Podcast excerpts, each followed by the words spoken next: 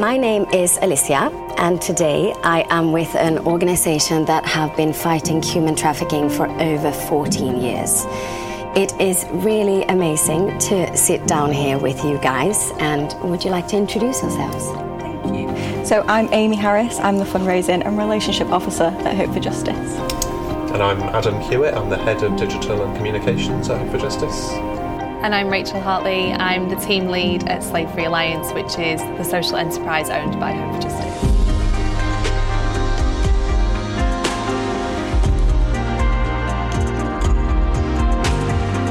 So, Adam, could you tell us a bit more about the work that you do here at Hope for Justice? Yeah, so Hope for Justice is an international organisation. We work in 10 countries to help the victims and survivors of human trafficking and modern slavery. Uh, and some people do find it hard to believe that people in our world today are still bought and sold and, and traded on. People think it's a relic of the past, but it, it's not. It happens today. Um, criminals who are profiting from the misery of other human beings. And, and one of the saddest things for me is the fact that almost all of us are contributing in some way, whether we know it or not, through things like the food we buy, the clothes we buy, things like cosmetics as well. The fact is that there are people living in, in modern slavery and forced labour in the supply chains of really big companies, really well known companies as well. Um, the International Labour Organization estimates that more than 16.3 million people are caught in these conditions, and that's what Hope for Justice fights against. Uh, people living and working in these, these brutal conditions. It's absolutely horrifying to hear. How, how would you say that people are profiting from it, and also how does someone end up in modern day slavery? Modern day slavery is, is all about human traffickers exploiting some kind of vulnerability. That, that's at the core of it. Exploiting a vulnerability for greed and profit. Um, they will manipulate kind of desperate or unsure people. They'll, they'll establish a bond of trust somehow through, through false promises um, of accommodation or food or transport or just getting out of some desperate circumstance the person finds themselves in. Um, but then gradually that will become a form of control um, through manipulation, psychological or financial. Um, and sometimes that is then coupled even with threats and, and, and violence as well. We do see, mm. sadly, um, threats to family as well, kind of back home, uh, just to keep people in line, uh, keep people feeling like they have to work in these conditions. And it's important to know that people rarely self identify as a victim of human trafficking or yeah. modern slavery. They, they'll often need the help of a charity like ours to really understand the, the, the, what's, what's happening to them and just, just kind of how bad it is and that there is help available. So where do you where, where, do you start? What does Hope for Justice do to kind of help the, the situation and change it? Yeah, so I mean, it looks different in the different countries where Hope for Justice works, yeah. um, which is across five different continents and, and, many different kind of cultures and sort of tailored laws. to the needs. Yeah. It is, yeah, exactly. Um, so for us, it starts with preventing exploitation, and that can mean a lot of different things. It can mean uh, helping families and communities economically to avoid things like family breakdown, which is a, a, really major risk factor for children being trafficked and exploited in particular. It can mean training and awareness so people can spot the signs of modern slavery, human trafficking in their own communities, know what to do, who to report it to.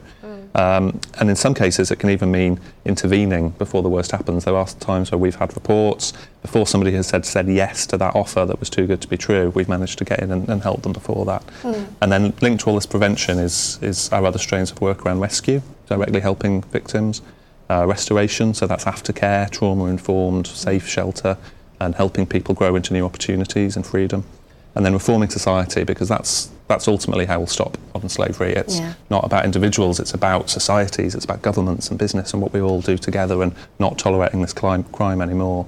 So it, it, does, ultimately, our work comes back to people. Yeah. That's the really important thing. It's people's own circumstances. Um, and yeah, most of our work day to day is, is, is helping people out of these circumstances. Yeah. And what kind of dangerous circumstances do you, do you find people in? What kind of situations? Some of it is, is really horrifying. We, we, we've, we help children and adults, but some of the cases with children are, you know, particularly heartbreaking. There's, yeah. um, we've helped children as young as four or five years old who are living alone on the streets and then being targeted by traffickers for profit. They, they, they'll force them into sexual exploitation. They'll force them into dangerous work in, in factories or mines. Um, and it's it's really brutal what happens. Sometimes whole mm. families are targeted and kept there for generations through through what's called debt bondage. Um, fortunately, we, we run these lighthouse centres, as we call, as we call them, which are uh, safe shelters where children who come out of these circumstances can get good food, um, trauma informed care and counselling. Uh, kind of good opportunities and education for the future, and just somewhere where they can be cared for and, and have a normal childhood, um, and get to be a get to be a child enjoying playtime with other children. Um, because you know no child should ever experience these things. It's it's really horrifying. It's horrendous. Mm. Uh, yeah, you're, you're so right, Adam, as well. And um, you mentioned earlier about you know the, the clothes that we buy and the food that we eat, and the supply chains that sit behind these products are so complex, they're so vast, and they rely on the labour of millions of people globally. Um, and unfortunately, these supply chains are rife with exploitation, labour exploitation, possibly with child labour, the risk of modern slavery. And for businesses, you know, some of them are unknowingly complicit in this. They're not doing enough to be aware of these risks to understand them, to find them. But unfortunately, we do have the businesses that are knowingly complicit. They're turning a bit of a blind eye to some of these practices because ultimately they profit off that. Adam talked about, you know, how traffickers profit. Fortunately, businesses can play a similar role and they do make a profit off this exploitation. That's important for us to realise as well. Um, and particularly when it comes to the clothing industry, we have to think about the sheer quantities that are being produced and some of the prices yeah. that are being charged to consumers, and that can't happen without the risk of exploitation. It's uh, it's uh, it's so true. Uh, what about these companies, these brands, and these businesses? What is what is being done to hold them to account? Mm, it's a really good question, and you know, thankfully, there's a positive side to it as well. There are some businesses who are taking the right steps to address these risks. Trying. They're, mm. they're trying really hard. They're leaning into it. They're trying to understand really how this works in their supply chain, and they recognise that this can't be fixed overnight as well. Um, and Hope for Justice, you know, they they saw this opportunity as well and the gap here to really help those businesses, and that's why they started Slave Free Alliance. So, though Hope for Justice has been around, you know, over 14 years doing their great work, Slave Free Alliance is four years old, um, and for those four years, we've been partnering with businesses to help them understand those risks, to help them address those risks, and build their resilience to the infiltration of traffickers as well. But the truth is, we can never guarantee a slave free supply chain. It's no. really unobtainable, unfortunately. This issue is always changing, it's evolving, the practices develop, and businesses need to continually respond and understand that that risk is always present in some form or another. So that's where SFA comes in. We act as an extension of their business and help them um, understand these sorts of risks and address them. And has it been uh, difficult getting these brands uh, on board, all these fashion brands and houses? Because it, it actually sounds like a really useful full tool for any business to have. Yeah, absolutely. You know, it's not without its difficulties. Definitely, I've worked in the fashion industry for over six years, um, and seen a lot of different approaches, different methods, attempts at different things, and some have got it right and some haven't. Um, it has been difficult because I think businesses sometimes see this as a exposing potentially their weaknesses or exposing them to public scrutiny when they really need to see it as an empowering agenda that they're leaning in, looking at these risks, how people might be harmed in their operations and their supply chain, and doing something about it. It's yeah. a good agenda to be a part of. Mm. Now, the fashion industry has had great progress. It's probably further ahead than most other industries, but we've still got big problems. Mm. So there's still a lot for us to do. But you know the the fashion industry it responds to its consumers the consumers control the narrative a lot of the time and they flex with them so our buying power as consumers, yeah. you know, we all have it here as well, is really important. Yeah. And we can channel that in the right way and we can hold those brands to account on this agenda as well and where we choose to spend our money. Yeah. Well, I mean, I, I haven't bought any newly produced clothes for two and a half years. Amazing. So I am all on board with you guys. And, you know, when I started uh, just buying vintage and secondhand, it was, it was as a startup purely for the environment. And it wasn't until afterwards when I sort of started reading up about it more when, when I realized uh, exactly what you're talking about as well that the workers in a lot of these fast fashion brands are, are working under horrible circumstances mm. and I, I, don't I don't see myself starting to buy a newly produced very soon.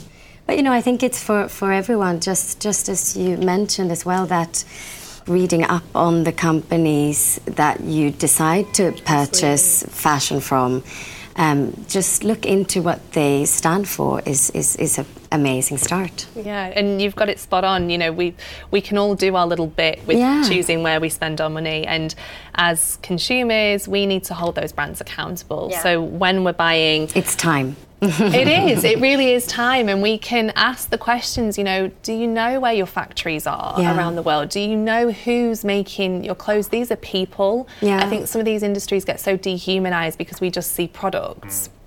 But these are made by people with their hands, and that's really important to remember as well. Um, and with the business, you know, do they have a corporate responsibility agenda where they're looking at their impact on people and the planet? Do they put things on their website? But beyond that, are they not just talking the talk, but is there action behind it as well? Is there substance to what they're saying, and what can they show for it is really important. There's also some really good um, brand ranking platforms in the fashion industry as well. So, two of my favourites are the Fashion Transparency Index Mm-hmm. and um, an app called Good on You.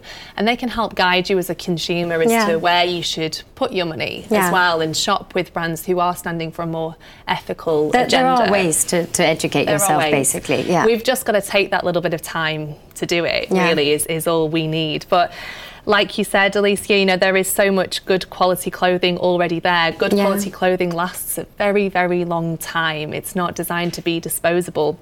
And we don't have to keep buying new, you know, shopping secondhand, um, renting, which is a growing industry as well, and also upcycling what you have are really good ways to avoid, you know, getting into the cycle of newness as well. Exactly, guys. We don't need to fall into the trap of buying brand new stuff constantly that we probably will only wear a few times before throwing it out. Um, and it's so important to know that whether we can make a difference in supporting victims, you don't have to be the owner of a multi billion industry, a mm-hmm. fashion house, to change lives. You can just do you can just do something with what's in your hands. Just doing your little bit makes a such big difference. And one of my favorite sayings no one can do everything, but everyone can do something. Absolutely, and you're, you're so right with that as well. And I think one of the things that I'm particularly proud of amongst our organisation is the work that we're doing um, with businesses to address the risk of exploitation of refugees that they have at the moment with Ukrainian refugees. Um, and this risk is in their EU supply chains, also in their Central Asia supply chain. So at SFA, we're working really hard with our partners to get them to understand that, you know, refugees have got a very fragile status. You know, they struggle to get visas, work permits, bank accounts, you know, some of the standard things you need to get a safe job. Mm. And we really want our businesses to support safe employment. Um, look at that risk of child labour, look at that risk of exploitation of adults as well. Um, but it's a really complex situation. So we need businesses involved. They have to have a seat at the table. They've got to be aware of this. They hold a lot of power in that space as well. And it's a, such an important agenda. Um, but at the same time, we've got the amazing work that Hope for Justice are doing directly with refugees that are fleeing Ukraine. Yeah, and thankfully we're not the only anti-trafficking organisation that are actually doing something about the conflict in Ukraine at the moment. I think the response that we've taken as a sector has been fantastic. It's been so collaborative, and at the moment at Hope for Justice alone, we're working with multiple anti-trafficking organisations, including the British Red Cross, to actually make materials about. amazing. It really is because these materials are raising awareness about what modern slavery is and what the signs of modern slavery are, which means that when we're getting them to the borders where they're most needed and making them where they're accessible, it's allowing those fleeing the conflict to look out for what the signs are. Hmm. And that's really vital because it means that with that knowledge, they're less likely to be, be manipulated by hmm. traffickers and the response that our team has taken in the UK. So our programs team have been absolutely incredible. Um, a lot of them are actually volunteering their time with uh, Homes for Ukraine, and they're going to be carrying out home visits um, for the houses that are going to be hosting those fleeing the conflict in the Ukraine as well. And I hope you don't mind me saying, but I've actually heard that you have taken in some people from Ukraine. We do. We, we, we did. My family did back in Sweden. I think. I think. For us, it was it was uh, an obvious choice to be able to do the little we can. It was actually my brother who worked with this uh, family in Ukraine for years ago, so we've we've known them for a few years. So uh, we, we help them to get, um, if they could get across the border, we help them with, with the flights and everything to get safely to Sweden. Uh, and that feels amazing mm-hmm. because I couldn't think of a better purpose for, for the family farm to mm. be used for. Yeah. You know? And that really is amazing because it goes back to what you were saying before in that not everyone can take massive actions, but everyone can just play their part. Just, just something, yeah. Exactly. Yeah. And in your case, you were able to do that, and that's yeah. absolutely fantastic. Yeah. And we know that neighbouring countries really are doing all that they can to provide safety and housing to those who are fleeing the conflict, conflict in the Ukraine. And that's absolutely fantastic. But take, for example, initiatives like Homes for Ukraine. That's been fast tracked, and what that means is that a lot of the safeguarding checks that usually would have been done with an, with an initiative like that haven't been done this time. Mm. So, for example, those with criminal convictions are able to host individuals in their houses, but minimal safety checks are being done on that. Mm. And when we consider the fact that the majority of those fleeing the conflict are women and children, yeah. it really does raise a lot of concerns for us. And that's why we're working really, really hard at Hope for Justice to make sure that we're mitigating those risks as much as we can. Well, you are doing an absolutely amazing job. And thank you so much for sitting down with me today and teaching me about all of these things and, and teaching everyone out there that's watching. Thank you, everyone that's watching.